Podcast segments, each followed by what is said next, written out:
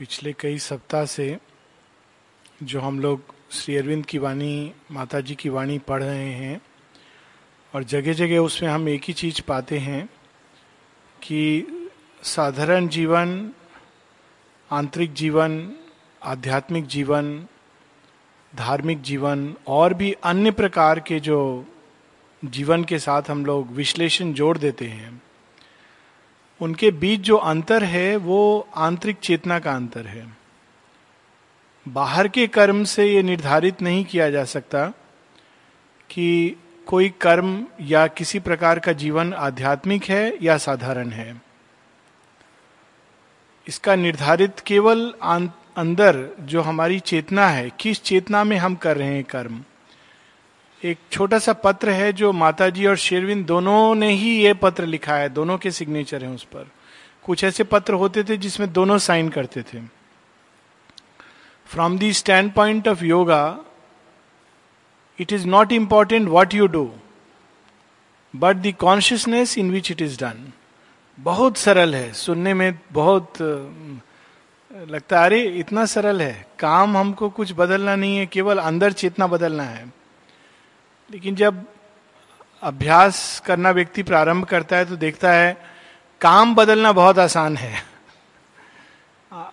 यहाँ पर तो थोड़ा कठिन है काम बदलना भी। खैर, बाहर के जीवन में भी काम बदलना आसान नहीं होता है एक लिमिट के बाद। लेकिन फिर भी हम लोग जिस कर्म का क्षेत्र है उसको बदल सकते हैं। लेकिन अंदर का चेतना बदलना बहुत कठिन होता है। यही जो आवरण मनुष्य को ढक देता है, उसी का नाम माया है। श्री कृष्ण बताते हैं, श्री अरविंद इसका पुष्टि करते हैं कि ये माया अपने आप में दैवी है, भगवान की ही है, लेकिन ये जीव को ढक देती है एक आवरण में। ठीक जैसे भ्रूण एक आवरण में ढका होता है और उस आवरण में बड़ा होता है, शिशु बन जाता है, तब वो तैयार होता है इस संसार में आने के लिए। उसी प्रकार हम सब चेतना के एक आवरण में ढके हुए हैं। और जिस चेतना के आवरण में हम ढके हुए हैं, ये निम्न चेतना है। ये हमारा पोषण करती है, तैयार करती है, जीवात्मा रूपी बीज को बिल्कुल पूरी तरह अपने सब स्वभाव को प्रकट करने के लिए। और ये जो आवरण है, जो एक ओर से देखें तो लगता है कि भगवान ने अपने चेहरे के सामने एक वेल के रूप में बुन लिया है। दूसरी दृष्टि से अगर देखें तो जीवात्मा और भगवान के बीच ये आवरण है। Either ways we can look at it लेकिन एक अंतर यह है कि भगवान ने जो बुना है, अपने सामने वो पूरी तरह उसको जानते हैं कि क्या बुना है और उसके पीछे पूरी तरह सचेतन है। क्योंकि वो आवरण के उस तरफ़ हैं, उनसे ही प्रकट हुआ है। इसलिए शेरविंद कहते हैं the divine is veiled by his yoga maya लेकिन जो इस तरफ़ है आवरण के इस पार है, वो नहीं जानता है कि उस पार क्या है। वो आवरण में ढका हुआ है। और इस आवरण का जो रचना है, बड़े सुंदर ढंग से गीता में एक बहुत अद्भुत चैप्टर है, ज्ञान विज्ञान योग। उसमें बहुत विस्तार से बताया है कि ये कवरिंग कैसे बना है, जिसके अंदर जीवात्मा ऐसा छिप गया है कि वो जिस तरफ़ भी देखता है, उसको भगवान नहीं दिखाई देता है। एक इनर ट्रूथ ये है कि भगवान के अलावा कुछ नहीं है। लेकिन हमारा जो प्राकृत प्रैक्टिकल व्यवहारिक जो ट्रूथ है कि भगवान के अलावा सब कुछ है, ये कैसा आवरण है, किस चीज़ का बना है?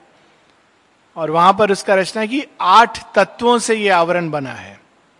पाँच जो पंचभूत है, पृथ्वी, जल, आकाश अग्नि, वायु, साथ में मन, बुद्धि, अहंकार, ये आठ चीज़ से पूरा संसार की रचना हुआ है। वेरी इंटरेस्टिंग और ये जो पंच तत्व हैं, ये स्थूल तत्व नहीं है। जल जब कहा जाता है तो ये जल नहीं है। वो कोई भी चीज़ जो तरल है, जो जो स्लिप करती है चलती है, ये सब जल तत्व उसके अंदर है। It is that force which impels things to move पृथ्वी तत्व जो कुछ भी स्थिर करता है, स्थापित करता है, धारण करता है, वो पृथ्वी तत्व है। वायु जो कुछ भी एक्सपैंड करता है, वो शक्ति जो चीज़ों को एक दूसरे के प्रति आकर्षित करती है और विकर्षित करती है। इस प्रकार से एक और उनको विस्तार में देती है, दूसरी ओर उनको कोलैप्स करती है। बिल्कुल अगर हम फिजिक्स के रूप में देखें तो पूरे जो एटॉमिक फोर्सेस हैं इसमें आ जाएँगे। और उनके पीछे भी जो ये पंच शक्तियाँ हैं, ये इन सबसे संसार की रचना हुई है और फिर उनको एकत्व की जगह, अनेकत्व का बोध देने के लिए मन आ गया है। मन के प्रवेश के कारण निम्न प्रकृति में सब कुछ अलग अलग दिखाई देता है। मैं अलग हूँ, ये अलग है, टेबल अलग है, जल अलग है, पुस्तक अलग है, माइक अलग है। ये व्यक्ति, दूसरा व्यक्ति अलग है, मेरा दाहिना हाथ बाएँ हाथ से अलग है, मेरा मन और हृदय दोनों अलग है, और उसी प्रकार से व्यवहार भी करते हैं। और अहंकार, ये मैं हूँ, ये जो आभास है, इस अलग अलग चीज़ों के अंदर मैं हूँ, और उन सब के ऊपर बुद्धि प्रतिष्ठित है, जो निम्न प्रकृति के अंदर एक छोटा सा, हल्का सा चाबी या एक डिम रे दिया गया है चीज़ों को विवेक करके अंतर करने के लिए और निम्न प्रकृति के अंदर कोई चीज़ it's the head master of the school of lower nature निम्न प्रकृति के स्कूल का ये हेड मास्टर है, बुद्धि। लेकिन जैसे हम लोग गाँव के स्कूल में हम लोग बहुत लोग पढ़े हुए हैं, उसमें क्या होता था? स्कूल जाते थे हेड मास्टर आता नहीं था बहुत दिन। और आता भी था टीचर आते थे, सो जाते थे। और बच्चे को छोड़ दिया जाता था। जो पढ़ना है पढ़ो। एक उसका भी अपना आनंद है बिकॉज़ उसमें हम लोग जीवन की किताब को पढ़ सकते थे। लेकिन ये रेयर होता था। अधिकतर सब इधर उधर कुछ पढ़ाई नहीं। तो उसी तरह मनुष्य के अंदर ये जो हेडमास्टर बुद्धि ज़्यादातर सोया हुआ है। मन जो टीचर है, बुद्धि आता ही नहीं है। मन जो टीचर है, जिसको पकड़ के सब स्टूडेंट को बोलना है क्लास में बैठो, वो सो जाता है आकर के क्लासरूम में। और कौन उसके जगह पढ़ाता है? अहंकार। ये इस प्रकार से निम्न प्रकृति का सृष्टि हुआ है। सृष्टि क्यों हुआ है? उस दर्शन में जा सकते हैं, परंतु उसके विस्तार में नहीं जाएँगे, ताकि अनेक, एक भगवान अनेक भगवान बन सके। और अनेक होकर के खेल खेल सके अपने आप। अपने आप में बहुत अद्भुत संकल्प है।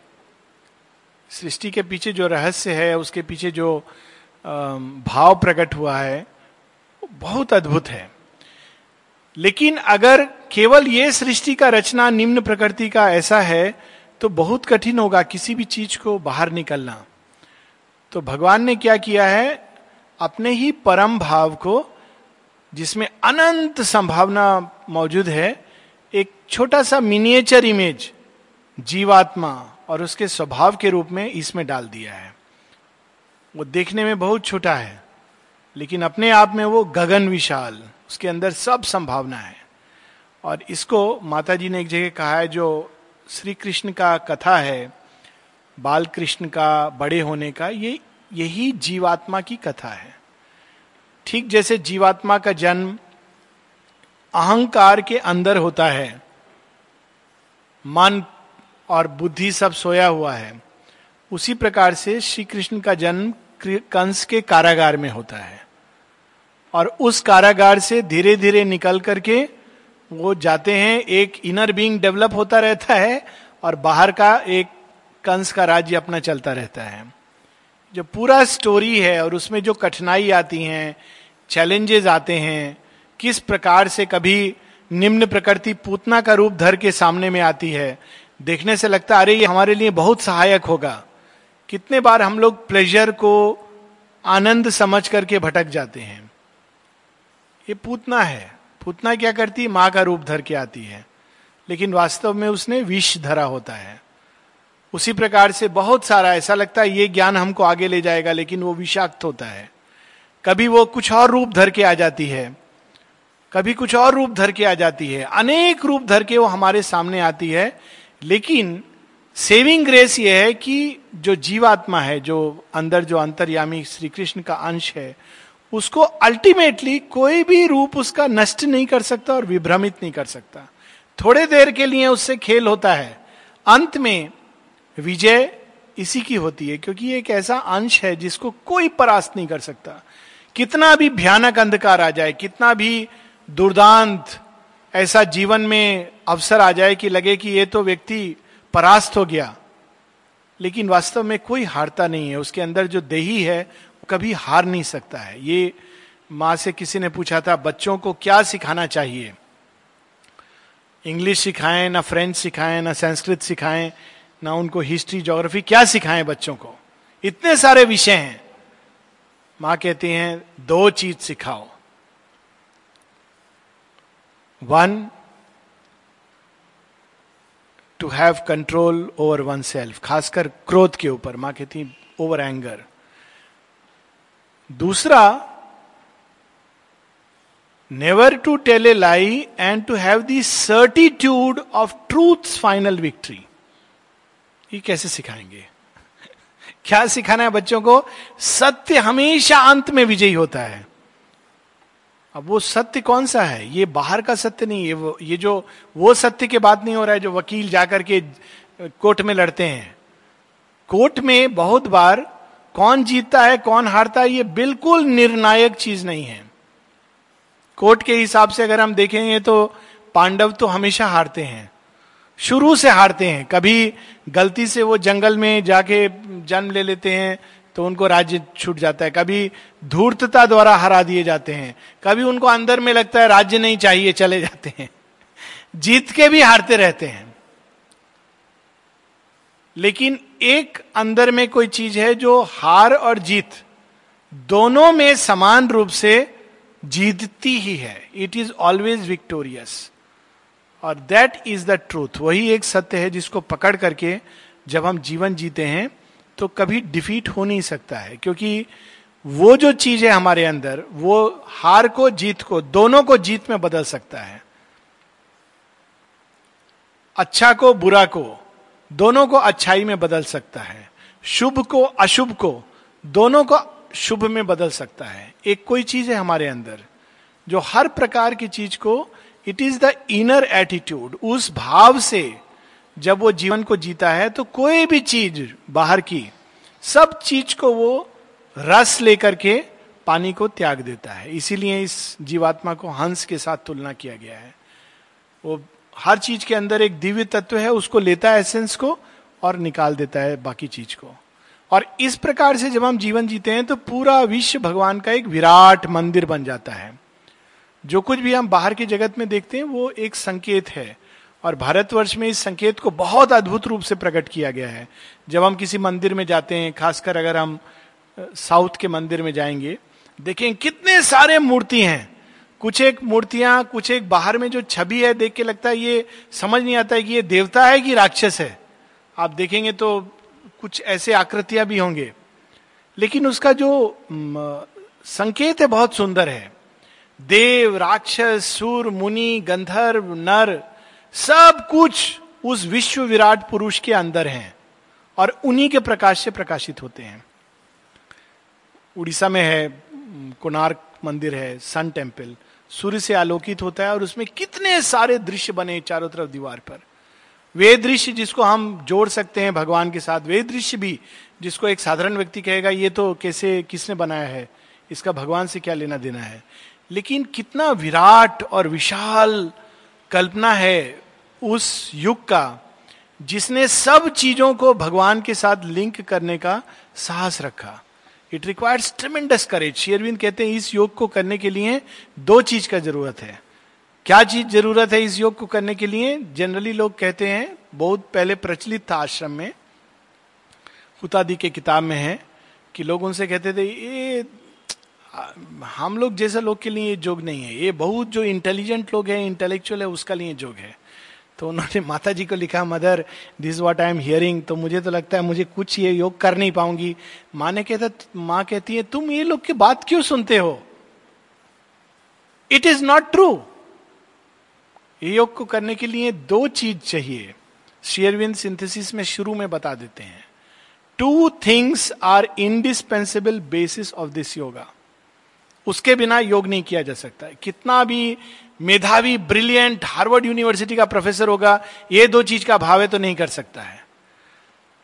और कितना भी मूर्ख होगा, बाहर की दृष्टि में ये दो चीज़ है तो कर सकता है। वो दो चीज़ है श्रद्धा और साहस। शेरविंद कहते हैं, इतना अपार श्रद्धा चाहिए कि जितना भी मार्ग में जो कुछ भी हो रहा है सब के रास्ते से भगवान ले जा सक, ले जा रहे हैं। ये केवल श्रद्धावान व्यक्ति सह सकता है। जिसका श्रद्धा नहीं है, वो थोड़ा सा कुछ देखेगा, गड़बड़ और बोलेगा, ये सब भगवान भगवान बोलते हैं, ये भगवान नहीं है। ये कहा? ये आश्रम है, ये भगवान है, ये मनुष्य है, ये लोग जोग करेंगे। नहीं नहीं। दूसरा, क्योंकि श्रद्धा का अभाव है। और साहस नहीं है तो भी हम इस योग से नहीं जा सकते। हैं क्योंकि ये योग में एक लेयर आफ्टर लेयर चेतना का खुलता है।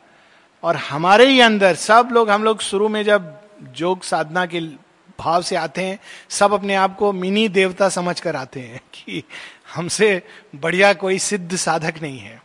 धीरे धीरे धीरे भगवान, वो सब जो मास्क है, चेहरा के ऊपर अच्छा अच्छा कलर तिलक, सुंदर सा कपड़ा, सब धीरे धीरे हटाते हैं। बोलते ये देखो तुम्हारे अंदर ऐसा मनुष्य भी है। फिर दिखाते, ए साधारण मनुष्य भी है, अति साधारण मनुष्य भी है, पशु भी है, राक्षस भी है, सब है। ये सबको लेके चल सकते हो। वो टाइम पर बहुत साहस चाहिए।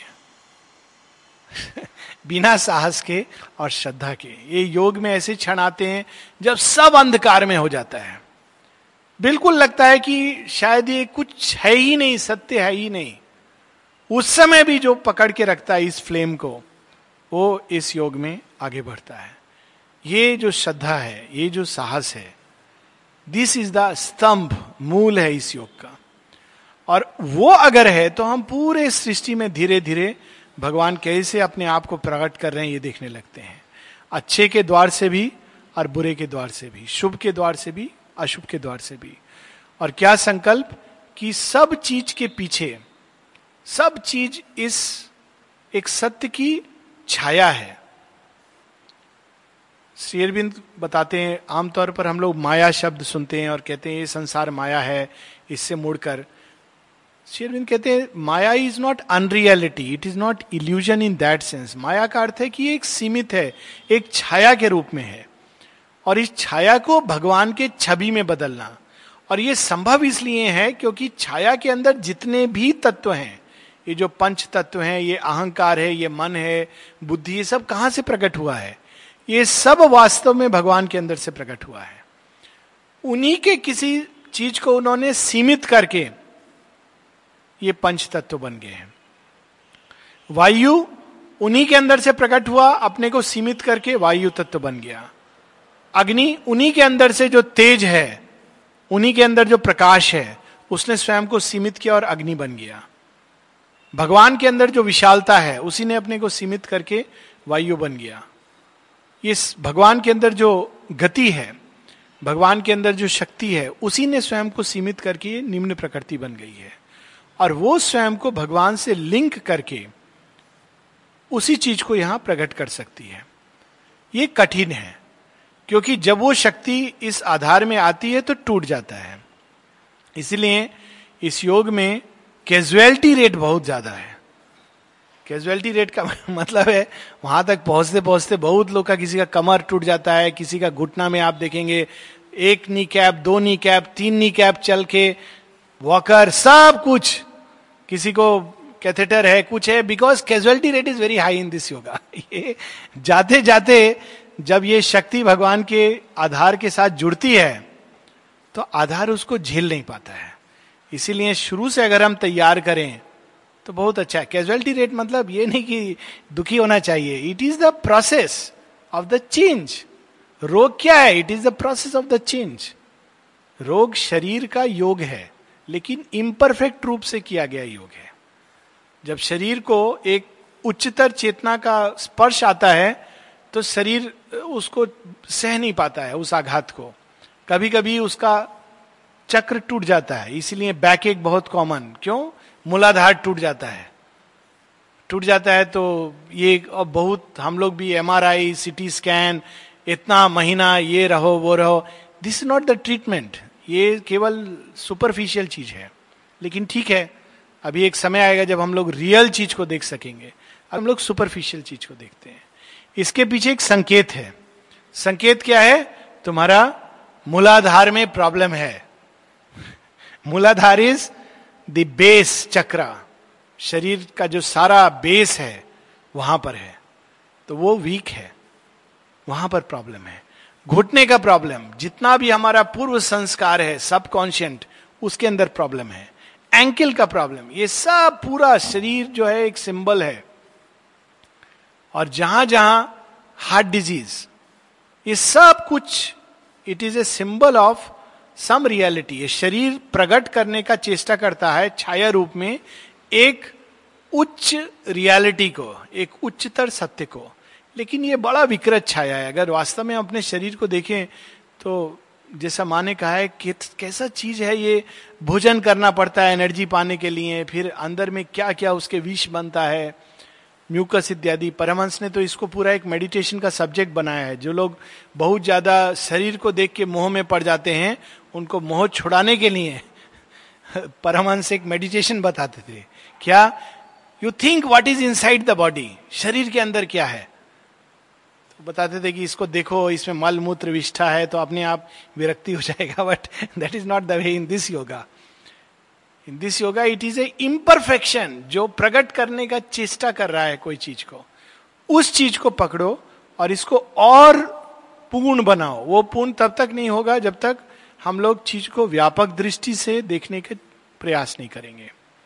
सब यहाँ तक कि सेंसेस जो इंद्रिया, भगवान ने कितना सुंदर पंच तत्व से संसार का रचना किया और निम्न प्रकृति में उसको रिसीव करने के लिए पंच इंद्रियों का भी रचना किया। That is also come out from the divine मन के द्वारा ये पंच इंद्रिया, वो उसी को ग्रहण करती हैं और आघात द्वारा संसार को डेवलप करती हैं। रियली अगर इसके टेक्नोलॉजी में जाएँ तो बहुत अद्भुत है। केवल ये आठ चीज़ से ये इतना विशाल सृष्टि का रचना कर दिया है। अनंत सृष्टि का। और पंच इंद्रियों द्वारा इन सबको ग्रहण करने के लिए। और प्रत्येक इंद्रिया किस प्रकार से? सब चीज़ के एसेंस में, गीता में हम पढ़ते हैं कि मैं ही हूँ। आप स्वाद लेते हो जल के अंदर the taste in the water is me वायु के अंदर मैं हूँ, पृथ्वी के अंदर गंध में हूँ। किस प्रकार का योग है? और इसका पूरा नाम इस चैप्टर का गीता में है, ज्ञान विज्ञान योग। इट इज़ ए योग। पहला ज्ञान क्या? कि the divine is the pure essence of all things ये पहला ज्ञान है। वो ज्ञान आधार है सब चीज़ का। शेरविंद कहते हैं to find the divine is the first step यहाँ डिवाइन से अर्थ है, जो प्योर ट्रांसेंडेंट जो सब चीज़ से अछूते हैं, अच्युत हैं, उनको उस तत्व को अंदर में ढूंढ लेना। और वो जो नियरेस्ट हमारे करीब है, वो है जीवात्मा। दैट इज़ द माता जी ने एक बड़ा सुंदर छोटा सा है the psychic being is the is the easiest and most approachable divinity individual divinity in us सबसे करीब, पहले उस तत्व को ढूंढना, फिर दूसरा विज्ञान। जब उसको प्राप्त करते हैं तो देखते हैं, अरे ये सारा जो छाया प्रकट हुआ, इसी का छाया है। इसी से प्रकट हुआ इवन जो बाहर से बाहर का मूवमेंट डिस्टॉर्टेड विकृत, वो भी इसमें मूल है। यहाँ से प्रकट होता है और जब तक वो बाहर आता है, तब तक वो कुछ और बन जाता है। ठीक जैसे समुद्र के बाहर हम देखते हैं, लहर आती है, उसका मूल उसके नीचे एक वास्ट पावर के अंदर है। अगर हम समुद्र के गहराई में जाएँ तो कोई लहर नहीं है। माने एक बड़ा सुंदर प्रार्थना दिखाई, लिखा है on the surface is the storm the sea is in turmoil but below there are vast smiling calm and luminous expanses बाहर में स्टॉर्म चल रहा है. अंदर में विशाल, काम ल्यूमिनस एक्सपेंसिस और जब हम इस विशालता से जुड़कर काम करते हैं तो जो भी काम करते हैं, वो आध्यात्मिक हो जाता है. आध्यात्मिक काम की पहचान क्या है? वो काम शांति से किया गया. झुंझलाहट के साथ नहीं, दो प्रकार की शांति होती है, एक रियल शांति, एक अशांत शांति। अशांत शांति में आदमी बाहर से बहुत सीरियस गंभीर दिखता है। अंदर में बहुत इरिटेबल और एकदम जैसे तूफ़ान चल रहा हो। ऐसा व्यक्ति को आप थोड़ा सा टच करेंगे डोंट डिस्टर्ब मी एकदम लगेगा कि पता नहीं आपने क्या गलती कर दिया है। That is not peace that is an illusion of peace और बहुत लोग सोचते हैं कि ये बहुत शांति है। अंदर में एकदम उथल पुथल चल रहा है। ट्रू पीस इज़ आप युद्ध क्षेत्र में भी खड़े हैं, वहाँ बैठ के भी आपके अंदर वो स्माइल है। क्योंकि आपको पता है कि ये जो सारा खेल हो रहा है, ये अगर सब समाप्त हो जाएगा, एक न्यूक्लियर बॉम्ब के साथ सब कुछ अगर नष्ट हो गया तो भी द ट्रूथ विल रिमेन जो आप हैं ultimately nothing can touch that इसीलिए गीता में कहा है, युद्ध क्षेत्र में तुम खड़े अर्जुन, पहला सत्य जो तुमको पकड़ना है, वो ये है कि ना जायते मृियते, ना ये जन्म लेता है, ना मरता है। नैनम छिदंती शस्त्राणी, नैनम दहती पावका। इसको ना शस्त्र मार सकता है, ना अग्नि सुखा सक, ना अग्नि जला सकती है, ना वायु सुखा सकती है। तुम इस चीज़ को पहले जानो। तो this is the first truth उस भाव से जब जीवन जीते हैं तो बिल्कुल अलग। तब वो शांति अंदर स्थापित होती है। It is the spiritual peace spiritual peace क्यों आती है? क्योंकि उसको पता है कि सब कुछ आकर चला जाएगा तो भी वो कभी भी नष्ट नहीं होगा। दैट ब्रिंग्स पीस शरीर है, आएगा, चला जाएगा। इसका अंदर एक प्रॉब्लम है, दस तरह का। कभी अग्नि में जाएगा, कभी कितना बार ये जन्म लेके जला जा चुका है नो प्रॉब्लम इसको ट्रांसफॉर्म होना है, लेकिन एक बार और अगर चला जाएगा तो कोई बात नहीं है। ये शरीर है पंच तत्व का बना हुआ। दैट इज़ फ़र्स्ट स्टेप तो शांति आती है, विशालता। विशालता चीज़ों को देखने का व्यापक दृष्टि। विशालता इज़ नॉट इनडिस्क्रिमिनेट मिक्सिंग उच्च चेतना, आध्यात्मिक चेतना के चार आधार श्री अरविंद ने बताए हैं। शांति, विशालता वाइडनेस प्रकाश लाइट एंड ब्लिस आनंदा। अगर ये चार चीज़ मन के, हमारे अंतर के अंदर हैं तो हम जो भी काम करेंगे वो आध्यात्मिक कर्म होगा। क्रिकेट खेलेंगे तो आध्यात्मिक खेल हो जाएगा। हम वॉकिंग कर वॉक करने जाएँगे तो आध्यात्मिक होगा। डिश को वॉश करेंगे तो आध्यात्मिक होगा। भोजन देंगे तो आध्यात्मिक होगा। और अगर ये चार चीज़ स्थापित नहीं है तो हम आश्रम में रोज फूल सजाएँगे, आध्यात्मिक नहीं है। इज़ नॉट स्पिरिचुअल आश्रम में सारा जीवन काम करेंगे इट इज़ नॉट स्पिरिचुअल अगर हम अंदर में झुंझ लाए हुए हैं, क्रोधित हैं, निम्न प्रकृति के जाल में हैं, लेकिन अगर शांति, विशालता, आनंद आनंद का ही प्रेम और सौंदर्य आनंद से ही प्रकट हुआ है। इसलिए अलग उसको नहीं बताया गया है। जो व्यक्ति अंदर आनंद में स्थापित होता है, उसके अंदर प्रेम, माधुर्य नेचुरल होता है। कौन प्रेम नहीं कर सकता है जिसका अंदर आनंद नहीं है? उसके अंदर द्वंद, मानव प्रेम और घृणा, ये खेलते रहते हैं। क्यों? क्योंकि उसको आनंद नहीं है तो वो आनंद ढूंढता है बाहर के किसी वस्तु के द्वारा। तो प्रेम उसका विकृत होकर के प्रेम और घृणा में बदल जाता है। लेकिन जिसके अंदर आनंद स्थापित है, उसको नेचुरल ही फील्स लव फॉर एवरीथिंग क्योंकि उसको बाहर के किसी ऑब्जेक्ट से कोई चीज़ पाने का चाह नहीं है। जहाँ डिज़ायर नहीं है, वहाँ प्रेम ट्रू लव मैनिफेस्ट करता है। इसीलिए आनंद को जब हायर कॉन्शियसनेस का श्री अरविंद एस्पेक्ट बताते हैं तो उसके साथ प्रेम और सौंदर्य को जोड़ते नहीं है बट दे आर वन और विशालता, व्यापक दृष्टि। ये नहीं कि हम हर समय, ये जो है, ये तो साधना नहीं कर रहा है, ये साधना कर रहा है, ये साधना है, ये साधना नहीं। सब दिमाग को नहीं लगाना चाहिए। व्यापक दृष्टि है, सबके अंदर एक ही साधक है। वो अपने आप को प्रकट कर रहे हैं, कितने रूप से प्रकट कर रहे हैं। मेरे अंदर वो कैसे और अच्छे से प्रकट करें that is my own lookout और उस दृष्टि से जब हम देखते हैं तो हिस्ट्री ज्योग्राफी विज्ञान, ज्ञान, सब कुछ साधना का एक क्षेत्र बन जाते हैं। एक छोटा सा हम लोग पैसेज पढ़ेंगे and then we will stop next तीन हफ़्ता तो डेफिनेटली क्लास नहीं होगा, उसके बाद we will put up the notice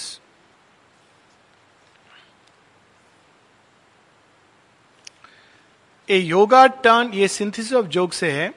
A yoga turn towards an all embracing realization of the supreme will not despise the works or even the dreams of the cosmic spirit or shrink from the splendid toil and many sided victory which he has assigned to himself in the human creature मानव के जितने भी अनुभव हैं, छोटे से छोटे कर्म से लेकर बड़े से बड़े अनुभव तक। वे सब कुछ दिव्य की विकृति हैं और उन सबको हम सुकृति में बदल सकते हैं। But it's first condition for this liberalities that our work in the world too must be part of the sacrifice offer to the highest and to none else तो इसका कैसे ये हम लोग करें, ये भगवान के स्वप्न को कैसे अभिव्यक्त करें, आध्यात्मिक चेतना में कैसे उठें? श्री अरविंद एक मूल मंत्र दे रहे हैं। Don't live for desire and ego इतना सिंपल एक जगह माता जी लिखती हैं माता जी ने उस पर कमेंट्री लिखी है। They alone can be thy supreme instruments who choose without preference. And execute without desire भगवान के चुने हुए यंत्र कौन बनने के लिए तैयार हैं? जो चुनाव में प्रेफरेंस नहीं डालते हैं कि अरे, ये तो मेरा आदमी है, मेरा नहीं है, मेरा परिवार का सदस्य है, ये मेरा भाषा बोलता है, मेरा देश से आया है। No preferences but based on a deeper truth इसका मतलब ये नहीं विवेक खो देना on the deeper truth and execute without desire ये करने से मेरा ये लाभ होगा, ये करने से ये नुकसान होगा। ये जब भाव चला जाता है तो हम भगवान के यंत्र बनने के लिए तैयार होते हैं।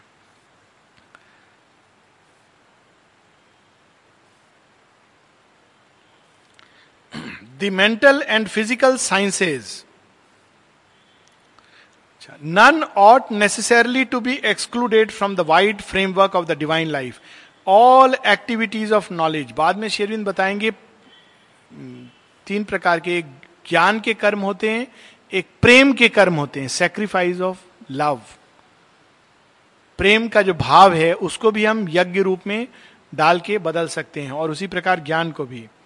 तो शेरविंद कहते हैं, इस दिव्य जीवन के एक वाइड फ्रेमवर्क में कोई भी कर्म एक्सक्लूडेड नहीं है। The mental and physical sciences which examine into the laws and forms and processes of things, those which concern the life of men and animals, the social, political, linguistic, and historical, and those which seek to know and control the labors and activities by which man subdues and utilizes his world and environment and the noble and beautiful arts which are at once work and knowledge.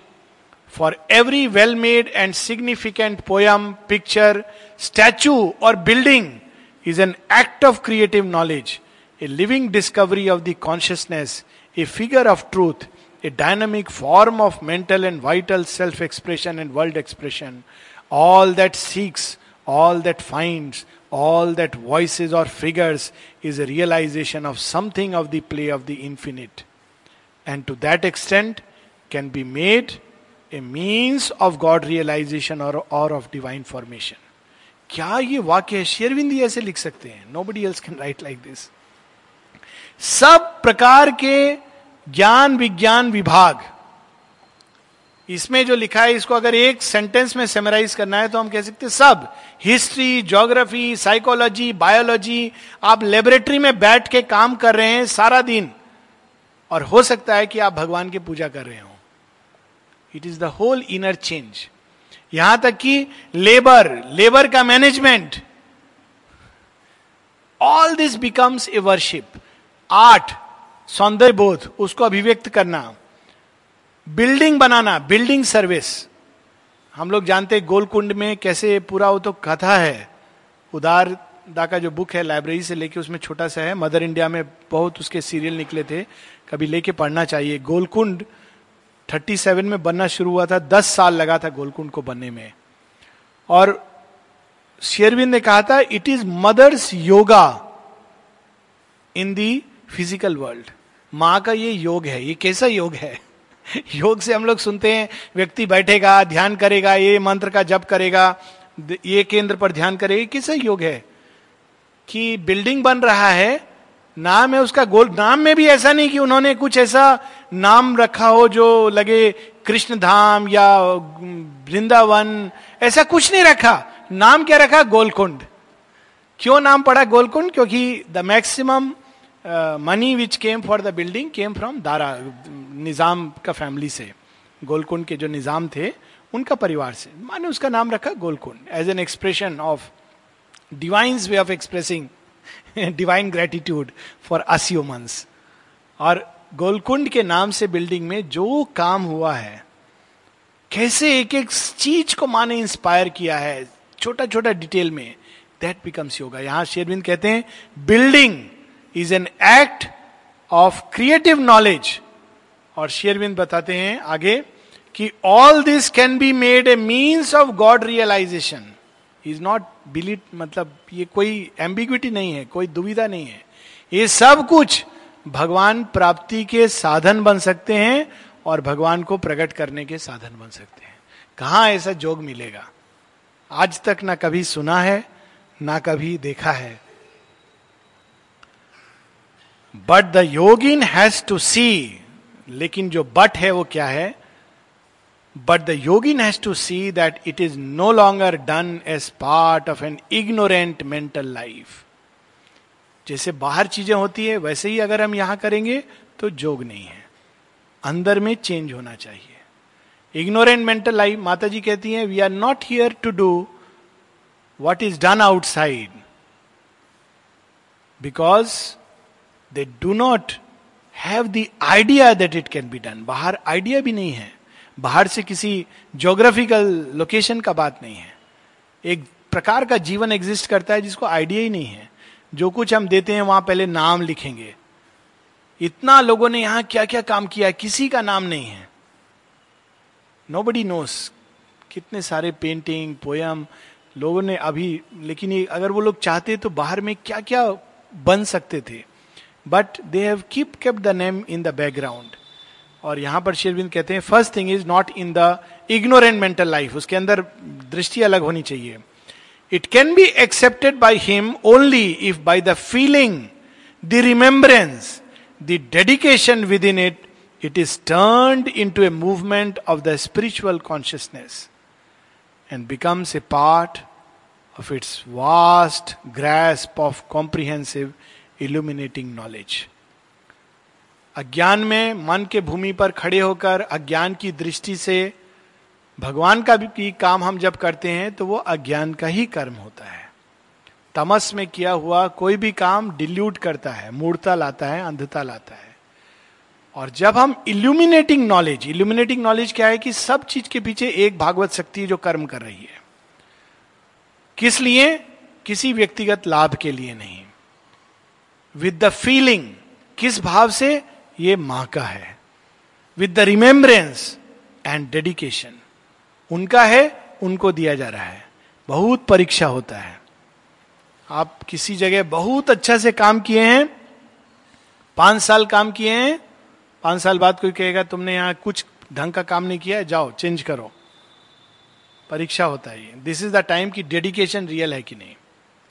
एक कथा से समाप्त करेंगे। एक व्यक्ति था, वो रोज church में जाता था। चर्च, मंदिर सब जगह अप्लाई कर सकता है। पाँच साल रोज जाता था, रोज सेवा करता था, झाड़ू देता था, अंदर परिसर साफ़ करता था, सब कुछ। पाँच साल बाद वो लोग बोले, वो ब्लैक था। बोले, अभी ब्लैक लोगों का चर्च अलग है, व्हाइट्स का अलग बनेगा। ये एक मूवमेंट आया था। बहुत ब्लैक और व्हाइट का सेपरेशन हुआ है विदेश में। केवल डिस्टिंक्शन सब जगह रहा है, और भी क्रूड ढंग से रहा है। तो कहा कि ब्लैक लोग अभी ये चर्च में नहीं आ सकते हैं, क्योंकि वो अछूत हैं तो उनका लिए अलग चर्च बनेगा।